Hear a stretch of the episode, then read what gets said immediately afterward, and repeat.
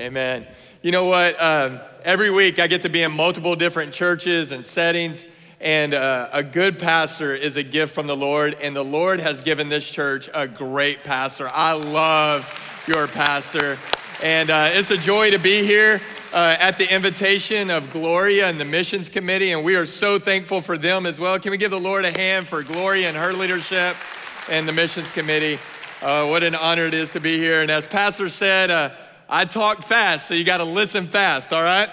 Uh, but I'll make a deal with you. I made the same deal with the first service. Um, I'm one of those preachers. I love amens. I love praise the Lord's. I love hallelujahs. So I'm gonna make a deal with you first, Euless. For every amen, praise the Lord, hallelujah I hear, I'm gonna take 30 seconds off the sermon. How about that? All right, there you go. I love it. If you got your copy of God's word, and I hope that you do, turn to Second Corinthians chapter 5. 2 Corinthians chapter 5. Second Corinthians is right after First Corinthians. Does that help anybody? Yeah, and I want to tell you, as uh, on behalf of the convention, we're so thankful for your partnership in the gospel and your giving to the cooperative program. Thank you so much for that. At the permission of your pastor and the, and Gloria and the missions committee, uh, I wanted to be able to share something to you, a project that I've been working on. Uh, let me ask you this: How many of you have ever heard these phrases before? These cliches? Have you ever heard this cliche before? Follow your heart. Raise your hand if you've ever heard that before. Uh, what about this one? God won't give you more than you can handle. How many of you have ever heard that before? What about this one? When a loved one dies, God gains another angel. Anybody ever heard that before? Yeah, what if those are not biblical statements? What if they're actually lies that hold you back in your walk with the Lord? So I've written a book called Nine Common Lies That Christians Believe, and it will launch in February. But as a free gift to you, do you like free things? as a free gift to you. Um, if you will pull out your cell phone out, get out your smartphone, everybody, and keep it out. We're going to do something at the end with it as well. If you will text my name, Shane, just S H A N E, put that in the body of the text, and text it to this number, 444 999. Follow the response you get back. You can read the first chapter of the book right now for free. Download it on your phone. And that chapter deals with the cliche God won't give you more than you can handle. What does the Bible actually say about that? So if you'll take advantage of that, I'd love for you to read it. Uh, there's an option on there where you can pre order the book. And if you do that and send me an email, I'm about to give you all my personal email. If you send an email to contact at shanepruitt.com and just say, hey, I just pre ordered your book, I'll send you a link where you can get a free Christmas ornament. Now, how many of you will admit you already have your Christmas tree up? Anybody? All right, I do. I've been listening to Christmas music since September. All right, I'll confess my sins. All right. Uh, we'll send you a free Christmas ornament that you can have now. All right, now on to more important things. We're going to talk about God's Word. Are you glad to be here this morning? Awesome. Why don't you turn to your neighbor and say, I'm so glad you got to see me this morning. Why don't you tell him that? Awesome. If you have your bulletin that you received on the way in, would you get that out? If you'll get something to write on, I'm gonna give you three things that God has given every Christian today. If you're here today and you say, I am a Christian, I am a child of God, God's given you three things. And I want you to write down these three things today. And I believe it'll be an encouragement to you in the days and weeks and months, years to come. That these three things are actually the purpose of your life. The reason you're alive today is because of these three things and I want to give those to you. But to start with them, we're going to start with the gospel. Are you thankful of the gospel of Jesus Christ? I want you to see this in Second Corinthians chapter 5, verse 17. If you're there, say, uh-huh. Now turn to your neighbor and say, pay attention. Tell them that. Look at verse 17. Verse 17 is really describing the gospel. It's a beautiful picture. The Apostle Paul writes this to the church in Corinth, and he says, Therefore, if anyone is in Christ, he is a new creation. Anybody happy about that? Says the old is passed away. Behold, the new has come. Has anybody glad that the new has come? Anybody happy about that? Anybody happy about being a new creation? Anybody have some things in their past that they're not proud of? Have you ever had to say the word oops before? You ever had to say my bad? You ever had to say, I probably shouldn't have put that on Facebook? Anybody? that the old is passed away. Why is that important? Because we are all born sinners. No one is born a Christian. We are born sinners separated from God. And what do sinners do? Sinners sin. We're good at sinning. There's something wrong with us. What is it? Sin. How many of you would say that this morning? Preacher, there's something wrong with me. Anybody want to admit that this morning? What is it? It's sin. How many of you are sitting next to someone? There's definitely something wrong with that person. What is it? It's sin. But here's the good news is that there's a savior named Jesus who is greater than sin. And he is more powerful than sin. And that he lived the perfect life that you and I could not live. He took our place on the cross. He was buried. Three days later, he busted out of the grave, showing that he had conquered sin. And he made the way possible to know God again. That if we turn from sin and turn to a Savior named Jesus, we place our faith in him, he places his Holy Spirit in us, making us the church. And when the Holy Spirit of God comes to live inside of us, hear me, it changes who we are. We were lost, met Jesus, now we're found. Anybody happy about that? We were orphans, met Jesus, now we are children of the Most High God. We were dead, met Jesus, now we're alive to never die again. Are we happy about that? And when we meet Jesus, he makes us a new creature in Christ. It means this our past no longer defines us. Because you're a new creature in Christ, you are called now to declare the glory of God. But there's an enemy named Satan. And one of the greatest tools he'll use against you to keep you from declaring the glory of God is your past. How many of you have ever felt like God can't use you anymore because of your past? That you made some mistake? And the enemy will tell you that. He's always good at bringing up your past. He'll say, Hey, remember how you did this? God can't use you. Remember how you did this?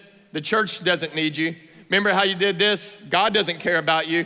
Hey, this one's for free this morning. It wasn't even in my notes.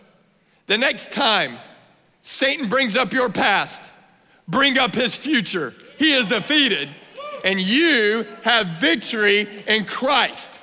You are a new creature in Christ. And because of that, He's called you to some things.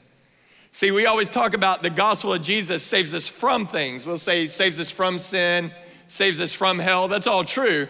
But the gospel of Jesus saves us to some things, saves us to a kingdom, saves us to a mission, saves us to a purpose to declare the glory of God with our life. Jesus doesn't save you to just make you fat and happy. He saves you to use you. And as long as there is life and breath in your lungs, we just pray, we just sing this. He's not done with you, and He wants to use you. And I want to give you three things He's given you today because you're a new creature in Christ. So if you're in the sermon titles, I want you to just write that down. Just put, because I'm a new creation in Christ. Just put that. Because I'm a new creation in Christ, and I'm going to give you three things because of that, because. Look at verse 18. If you're still with me, say, uh huh.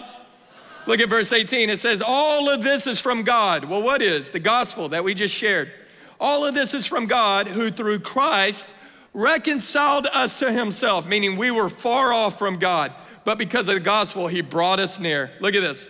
Reconciled us to himself and gave us, turn to your neighbor and say, gave you gave us the what? You read it for yourself. What did he give us? The ministry of reconciliation. Number one, write that down. Because you're a new creation in Christ, number one, he's given you a ministry. Every single one of you are called to ministry. I want us to do a visual picture of this. First, Euless, if you're here this morning with boldness, if you say, I have been bought by the blood of Jesus, and the Holy Spirit of God lives inside of me, I want you to raise your hand with boldness and say, I am saved. I want you to say that.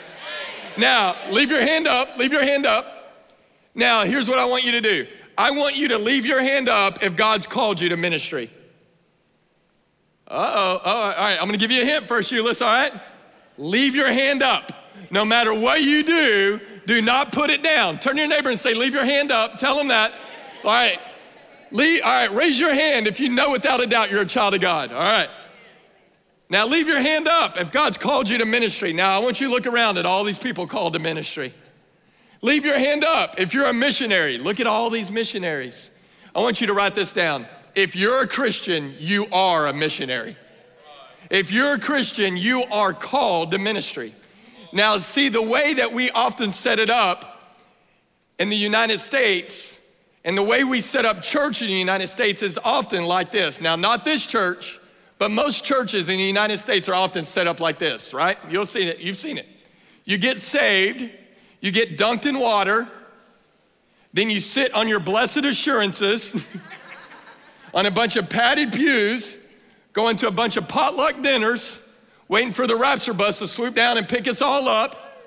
And in the meantime, we watch all the professional Christians do the ministry. Now, who's the professional Christians? The church staff, right? Because they get paid to do that. And if they do ministry in a way we don't like, then we write them a little email in Jesus' name. Have you ever done that before? Pastor, have you ever gotten one of those before? Huh? But that's not the New Testament church. According to Ephesians chapter 4, watch this. Our leaders are here to watch this to equip the saints for what? Ministry. And who are the saints? It's not a football team in New Orleans. It's not somebody in an old painting with a halo around their head. It's you. You're a saint. You're gonna help me preach that this morning. Turn to your neighbor and go, What's up, saint? Ask them that. You're a saint. That means this if you're a saint, you are called to ministry. Our leaders are here to equip the saints for ministry. Why? Because you're called to ministry. So, real quick, for time's sake, because we need to move on, you say, Well, Shane, what's my ministry?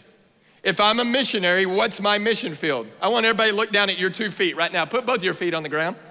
I want you to look down at your two feet. Do you see that ground between your two feet? That ground between your two feet at any point of the day is your mission field. That's your ministry. So it changes the way you see everything. Students, I love we have teenagers in here. I love your teenagers. I got to spend the summer with them. Listen, students, school is more than a prison. Amen? All right? It is a mission field. You are a missionary. How many of you go to school with people that don't know Jesus as Lord and Savior? That's your mission field. That's what God's called you to. And you know why I love your students? You know why I love students this generation? We tell them all the time they're the future of the church. And I know what we mean by that. But I want you to hear me clearly. According to the New Testament, if they have been bought with the blood of Jesus and the Holy Spirit of God lives inside of them, hear me, they are not the future of the church. They are the church right now. They have a calling now, you have a ministry now, you have a mission field now. What about your job? Listen, your job is more than a place to make a paycheck. It's your mission field. God sent you there. Your neighborhood, let me ask you, does everyone that live in Euless, Texas, are they all Christians? They may think they are because they live in Texas, right? God, country, and guns, but lost. That's your mission field, your neighborhood. This state, do you know there's 18 million lost people in the state of Texas? If they created their own state, they'd be the fifth largest state in the nation. The Bible Belt has busted with lostness. What about this nation? Does our nation need revival? God's called you to be a missionary here. And then the nations. Psalm 96 3. So we're, we're declare his glory among the nations, his marvelous works among all peoples. We are called to that. What about your family? How many of you have family members that don't know Jesus as Lord and Savior? Did you know they're your ministry? They're your mission? How many of you agree sometimes our family is the most difficult to minister to? Because they'd be honest with like, well, they got the same last name as me and I don't even like them very much, right? Think about it, because every family has at least one weirdo in it. Right now, I want you to think of who the one weirdo is in your family a cousin or uncle. If you can't think of anybody, you're the one, all right? But here's the deal is that God has called us to this. So, number one, He's given you a ministry. Number two, write this down. He's given you a message. So, number one, He's given you a ministry. Number two, he's giving you a message. Look at verse 19. That is, in Christ, God was reconciling the world to himself, not counting their trespasses against them, and entrusting to us. Turn to your neighbor and say, That means you. Turn to your other neighbor and say, That also means you. Entrusting to us, and I love the ESV version, you'll see it on the screen. Entrusting to us what, First Euless? The message of reconciliation. So, number two, God's giving you a message. And what is that message? It's the gospel. That God created us, sin separated us. But 2,000 years ago, hear me, Jesus Christ, the Son of God, who has always existed, watch this, took a mission trip from heaven to planet Earth and became a man to die as a man for mankind, but never stopped being God. He lived a perfect life that you and I could not live. Jesus or God says this, John 3 16, what is it? That God so loved the world that he gave his what? Only begotten son. And his name is Buddha. Huh? No? And his name is what? Muhammad. No? What is his name? Jesus. That whoever believes in him should not perish, but what? Have eternal life that Jesus took our place on the cross as the perfect sacrifice. He died there. They took his lifeless body off the cross and put it in a borrowed grave. And first, Euless, you know why they put the body of Jesus in a borrowed grave? Because he wasn't going to stay there long, baby. Because three days later, he did what Buddha did not do. He did what Muhammad did not do. Jesus busted out of the grave showed himself for 40 days, ascended into heaven, sat down at the right hand of the Father, why did Jesus sit down? Because he sat down as King of Kings and Lord of Lords. He did not sit down because he needed a Starbucks break. He sat down because three very important words he said on the cross. What is it, First Euless? It is what? Finished. He made the way possible to know God again. And when the Holy Spirit of God comes to live inside of us, gives us hope, peace, joy, love, forgiveness, everything changes. How many of you are so glad someone shared that message with you? Raise your hand. Hear me, church, you can't be selfish with it anymore. You must give it away. And first, Euless, you have one of the most evangelistic pastors in the entire nation. And you have awesome training through one conversation and Can We Talk? We are without excuse.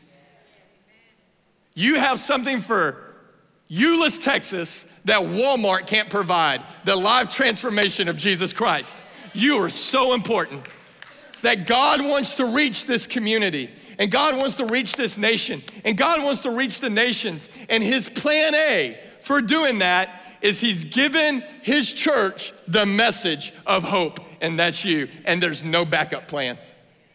We get to be a part of that. But isn't it sad? That most Christians are better at sharing the flu with people than they are sharing the gospel with people. And we get to do this. What an honor it is. I'm gonna tell you a story that's embarrassing. Just be transparent with you. I didn't become a Christian until I was 21, and uh, the year before moving up to Dallas to go to school, I worked in a warehouse for an entire year, and I worked next to a guy named Brandon. And in my mind, I thought I was being a good missionary. I thought I was being a good witness because I'd wear all these t shirts with Jesus' face on them. I'd wear all these Christian wristbands. I'd listen to worship music in my cubicle. And in my mind, I thought I'm being a good missionary, a good witness to Brandon. But here's the problem is I never opened my mouth about the message. But what was sad about that is every day we would take our breaks together and we would take lunch together and watch this church. I had a lot to say about a bunch of stuff that didn't even matter. I had a lot to say about sports, I had a lot to say about cars, had a lot to say about music, had a lot to say about movies. I had a lot to say about girls. We were both single at the time. I had a lot to say about a bunch of stuff that didn't even matter. But I had nothing to say about the only thing that mattered Jesus. And for an entire year, I did that. Well, one Monday morning, 8 o'clock, he goes and punches in.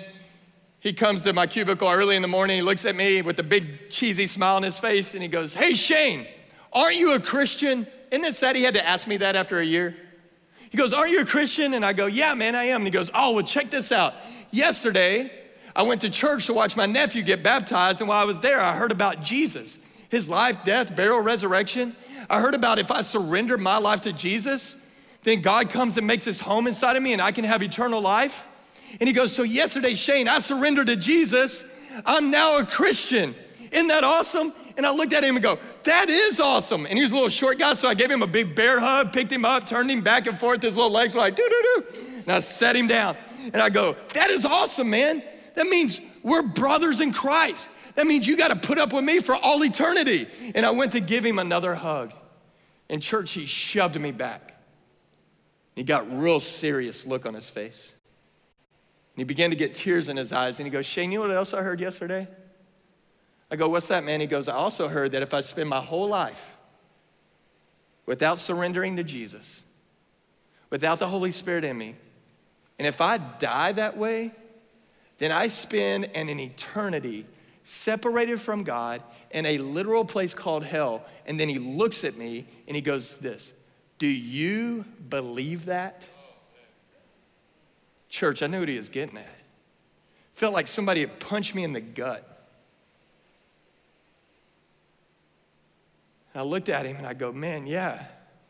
You know, I believe the Bible. I believe the Bible teaches that. So, yeah, man, I believe that. And I'll never forget what he said next. Literally, with tears streaming down his face now and his lips quivering, he puts his finger in my face and he said this Did you not care enough about me to tell me that? Oh, first, Euless, what do you say? Because any excuse that comes to mind is for selfish reasons. Can we be honest about that? Because what, what do I say? Oh man, I didn't want you to think differently of me. I didn't want you to be offended by me. I don't want you to make fun of me.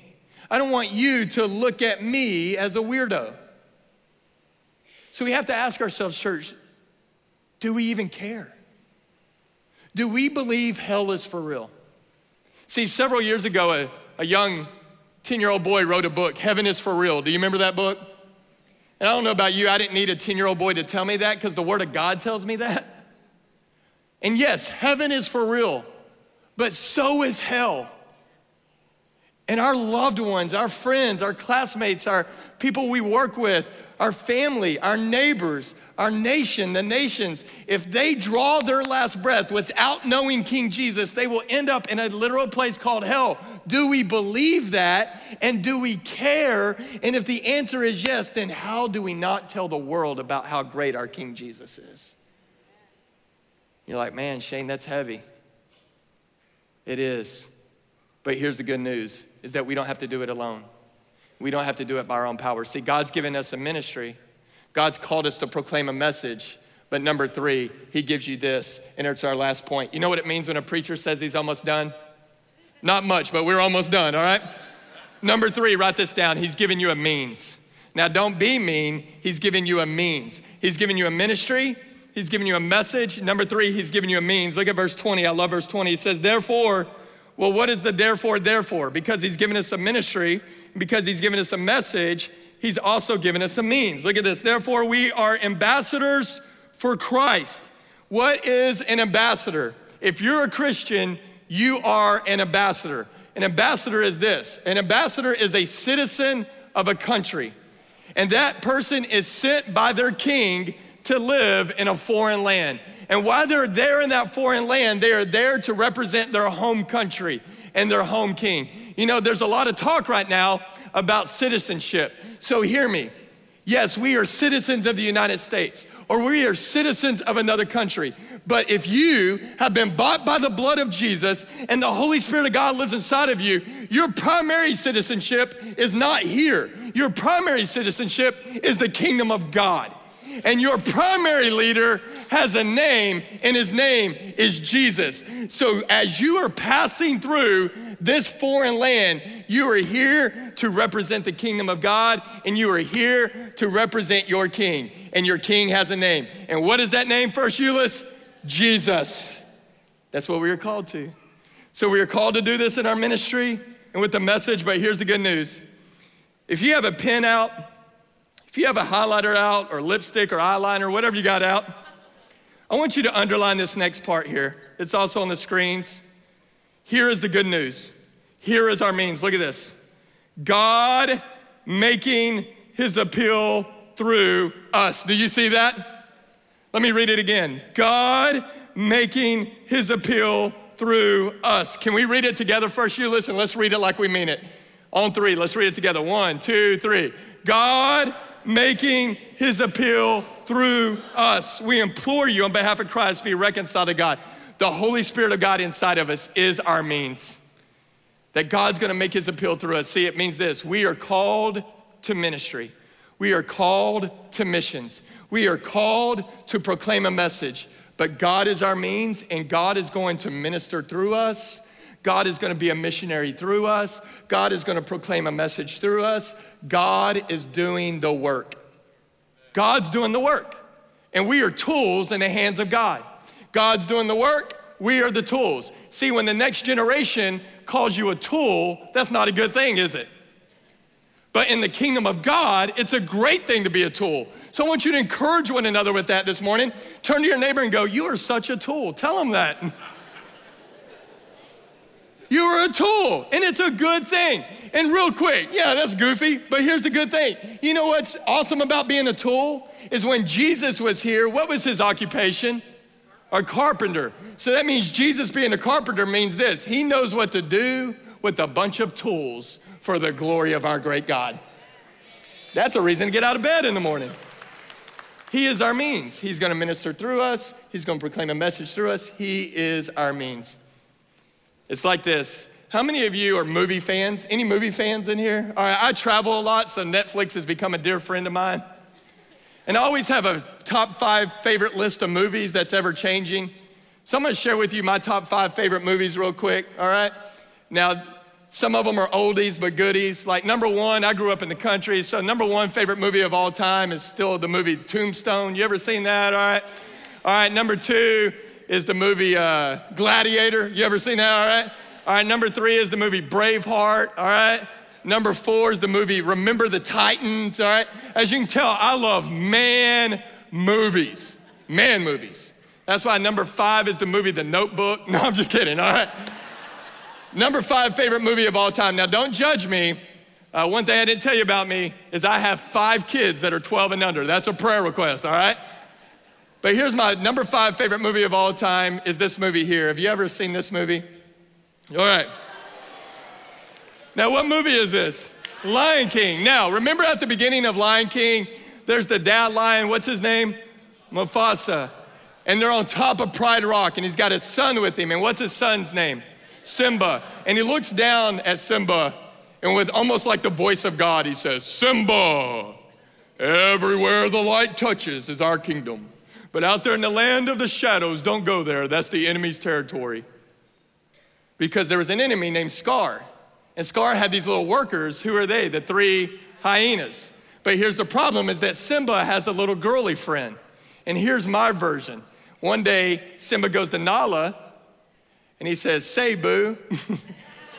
She's like, What's up, stud muffin? And he goes, Do you want to go to the land of the shadows? She's like, Uh uh-uh, uh, we are not supposed to go there. And he goes, Girl, I got you. I'm a cub, stud. and she's like, okay, you're so dreamy. And then they go to the land of the shadows, and then here comes the enemy, the hyenas. Do you remember this? And the enemy is chasing Simba and Nala, and they're running and they're tripping. They're falling over elephant bones, and they get backed into a corner, and the enemy surrounds them.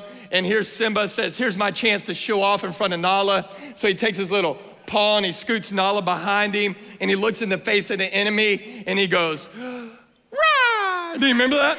And what did the enemy do? Laughed in his face. And then he gathers himself to roar again. And he goes, and then he goes to roar, but right before he roars, there's this other roar that's like, roar! And the enemy flies backwards and does backward somersaults. Do you remember that? Now, was it Simba who roared? No. Who was it? The Lion King, Mufasa and the enemy flies backwards and he pounces on the enemy. And he says, Did you know this was my son? And they were like, Uh uh, uh uh. And the third one's like, Uh huh. Do you remember that? Now, here's the point, First Euless, as we close. Real cheesy, but nevertheless true. May you never forget this. We have a Lion King.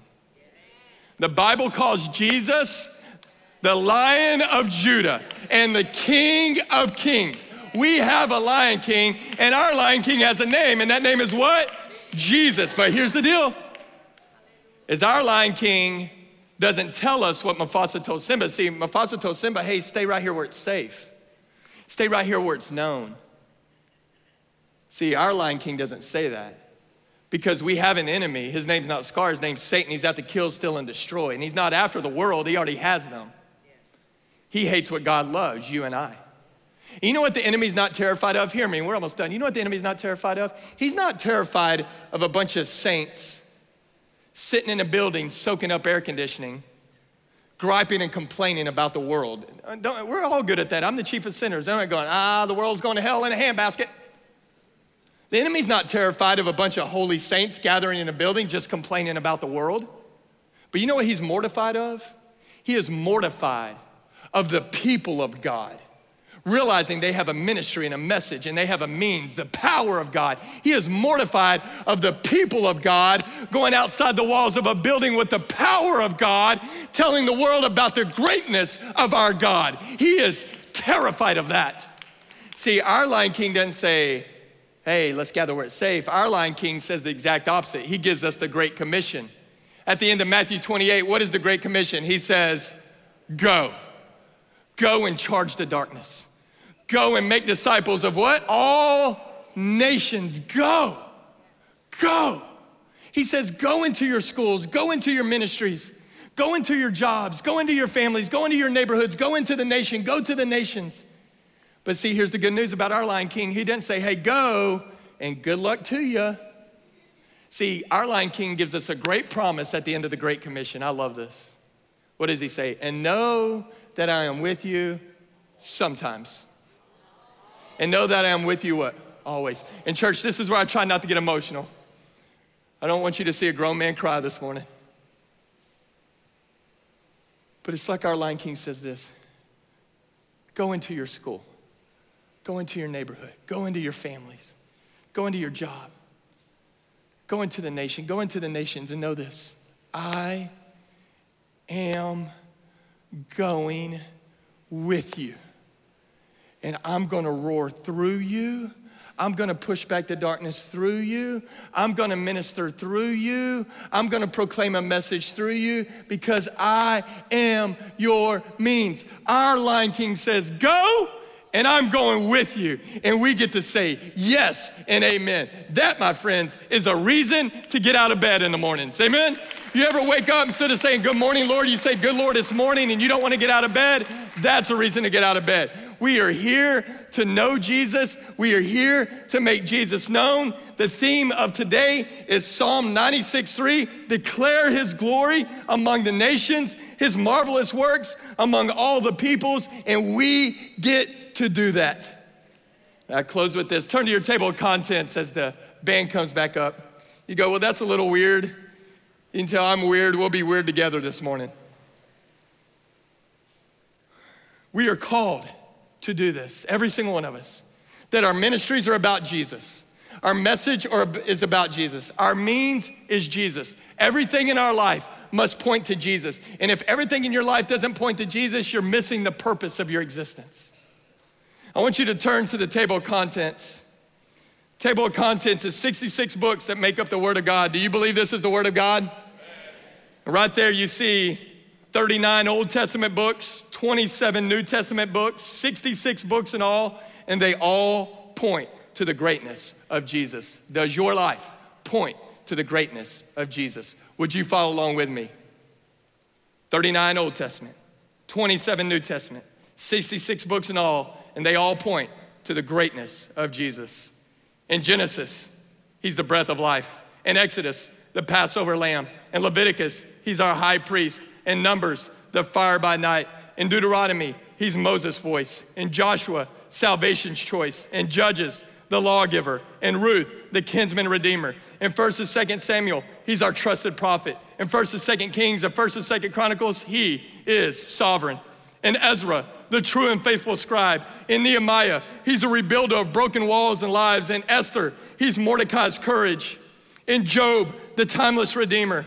In Psalms, he's our morning song. In Proverbs, he's wisdom's cry. In Ecclesiastes, he's the time and season. In the Song of Solomon, he's the lover's dream. In Isaiah, he's the Prince of Peace. In Jeremiah, the weeping prophet. In Lamentations, he's the cry for Israel. In Ezekiel, he's the call from sin. In Daniel, the stranger in the fire. In Hosea, he's forever faithful. In Joel, he's the Spirit's power. In Amos, he's the arms that carry us. In Obadiah, he is the Lord our Savior. In Jonah, he's the great missionary. In Micah, the promise of peace. In Nahum, he is our strength and our shield. In Habakkuk and Zephaniah, he's pleading for revival. In Haggai, he restores a lost heritage. In Zechariah, he is our fountain. In Malachi, he's the sun of righteousness rising with healing in his wings. In Matthew, Mark, Luke, and John, he is God, man, Messiah. In the book of Acts, his spirit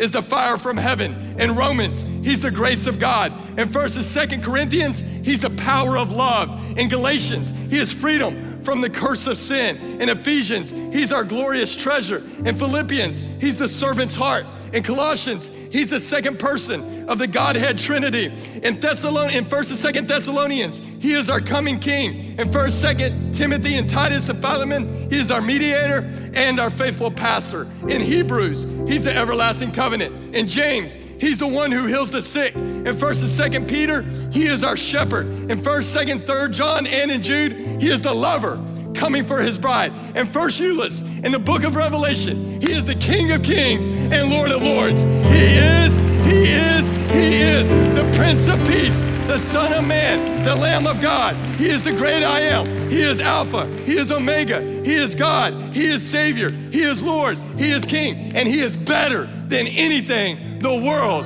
has to offer. Listen, church, our hope has a name, our peace has a name, our love has a name, our joy has a name, our life has a name, our mission has a name, our ministry has a name, our message has a name, and our means has a name. And that name is what? Jesus. Do you know Jesus? And do you make him known? That is why we are here. Amen and amen. So, church, this is what we're asking you to today. As Gloria has already mentioned, we want you to pull out this card and get your phone that's already out. Maybe this is what we'll do today. Is we're all called to this. So if you're here today, you say, "Man, I am a Christian." Then you're called to this and find out what the next steps are. This doesn't mean you're signing up for a trip. This just means you're finding out how to be involved. And so, would you text missions to 63566? Say, How am I involved? What are my next steps? If you don't have a smartphone, if you're still rocking the cool flip phone, hey, that's okay. You can fill out this card and turn it in at the back at the missions table. Find out what your next steps are. Let us pray about it. I'm gonna ask our counselors to come forward. And I want to ask everyone this. Maybe you're here this morning, you say, Shane, I don't know Jesus, so I can't tell people about someone I don't know. Maybe you're here today and you go, Shane, I don't know if I'm a Christian or not. Let me ask you this How can the Holy Spirit of God live inside of you and you not know if you're saved or not? Maybe today is the day that you would surrender all to Jesus. And if that's your prayer, I want to ask you to confess this with me. Listen, there's no magic in a prayer. What I'm asking you to do is to believe the Bible. Romans 10 9 says, If you believe in your heart that Jesus is God and you confess that He overcame the grave, that you'll be saved. I'm just asking you to believe. So if you're here today and you say, Shane, I want to know for sure, I want to know this Jesus. I want to ask you to just confess with me. Maybe you confess something simple as this. Just say, God, thank you for creating me, but sin has separated me. But I thank you for Jesus, His life, His death, His resurrection. Today I'm surrendering all to Him.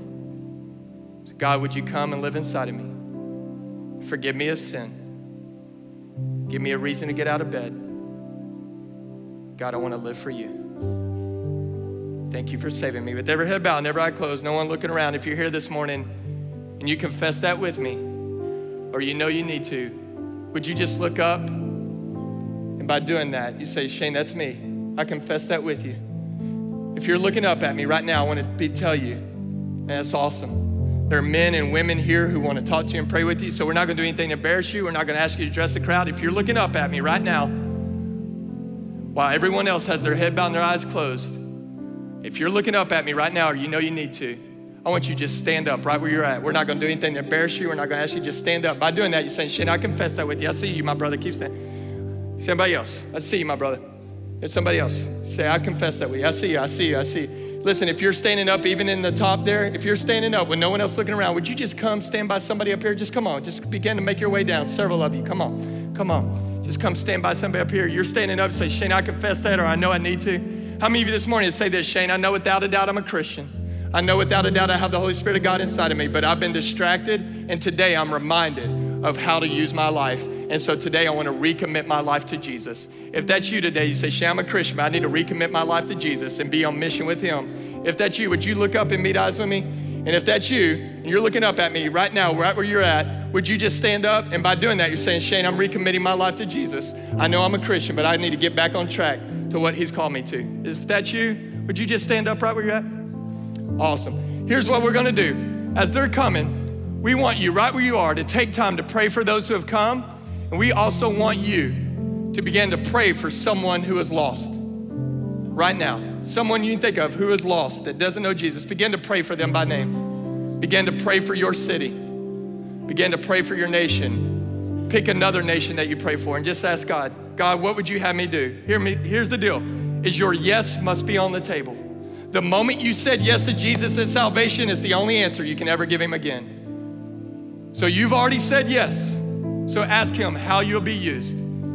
Just a minute, I'm gonna pray and say amen. The moment I do, you stand, the altar is open, you wanna come and pray. If you need to make a decision this morning, you come as others have already come. God, you're good, you're good all the time. God, I pray that we would respond to what you've called us to. The first step is obedience, so may we be obedient. May everything we say and do be about your name, your fame, your glory, because you deserve that. We pray this through the precious name of Jesus, through the power of the Holy Spirit, and the church of God said, Amen. Would you stand and give glory to God this morning? Amen.